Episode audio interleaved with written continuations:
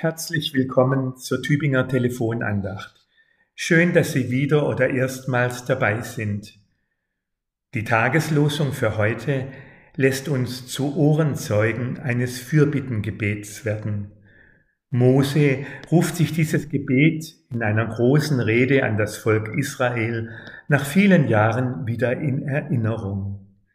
Seinen Zuhörerinnen und Zuhörern stellt er zunächst vor Augen, Krasseres hättet ihr damals nicht tun können, um eure Beziehung zu Gott zu erschüttern und ihn zu erzürnen.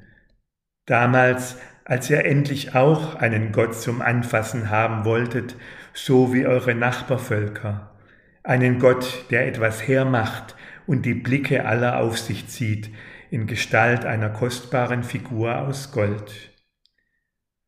In der Rückschau macht Mose der Schar seiner Zuhörer klar, euer Tanz damals ums goldene Kalb, das war eine eklatante Verletzung des ersten und des zweiten Gebots und ein Misstrauenssignal gegenüber dem einen Gott, der euch aus Ägypten herausgeführt hat und mit euch einen Bund schloss. Die kalte Schulter habt ihr ihm damit gezeigt, dem, dem ihr alles verdankt. Direkter kann man nicht auf sein Unheil zusteuern.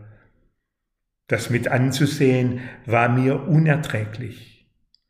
Doch ungeschehen machen konnte ich das alles auch nicht. Nur einen Weg sah ich, für euch zu beten.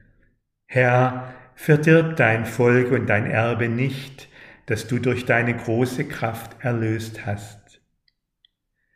Dieser Spitzensatz aus Moses Fürbittengebet im neunten Kapitel des fünften Buchs Mose, Vers 26, bildet heute die Tageslosung.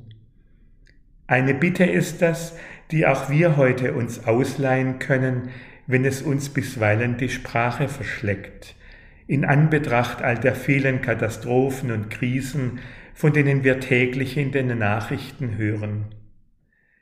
Die Extremwetterereignisse der letzten Woche zum Beispiel, seien es die Überflutungen und Erdrutsche in Slowenien und Österreich, die Wasserknappheit in Katalonien oder der Hagelschlag in Reutlingen, die machen Angst und erzeugen ein Gefühl der Ohnmacht. Mir jedenfalls geht es so.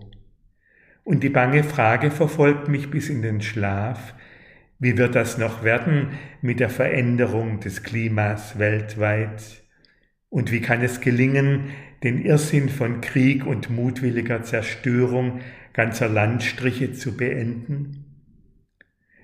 Moses Gebet ermutigt mich, solche Grübeleien zu unterbrechen und das, was mich umtreibt, in Gebetsworte zu übersetzen in Worte, die ich adressiere an den, der sich als Gott mit uns, nicht nur unseren Müttern und Vätern im Glauben oft gezeigt hat, sondern auch mir in meiner eigenen Lebensgeschichte. So fasse ich neu die Hoffnung, dass seine erlösende Kraft noch immer am Werk ist. Insbesondere auch im Neuen Testament komme ich dieser geheimnisvollen und all meine Vorstellungen sprengenden Kraft auf die Spur. Etwa wenn ich in den Evangelien oder in den Paulusbriefen von der Gegenwart des auferstandenen Christus lese, der uns in unserer Verzagtheit und Angst zuspricht, fürchtet euch nicht, ich bin bei euch alle Tage.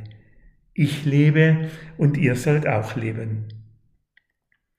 Gespitzte Ohren für diese Botschaft, wo immer sie Ihnen entgegenschallt, wünscht Ihnen Pfarrer Christoph Doll, Referent im Dekanat am Tübingen.